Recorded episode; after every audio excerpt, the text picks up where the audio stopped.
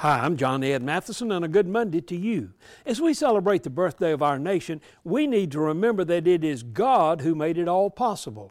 Deuteronomy 8:17 says, "If you start thinking to yourselves, I did all of this or all by myself, I'm rich, it's all mine." Well, think again. Remember that God, your God, gave you the strength to produce all this wealth. Isaiah 46:8 reminds us, think about this. Wrap your minds around it. This is serious business. Take it to heart. Remember your history, your long and rich history.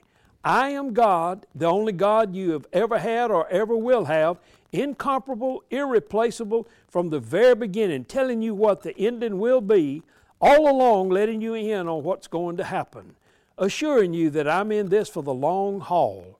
I do exactly what I set out to do. It is in God that we trust.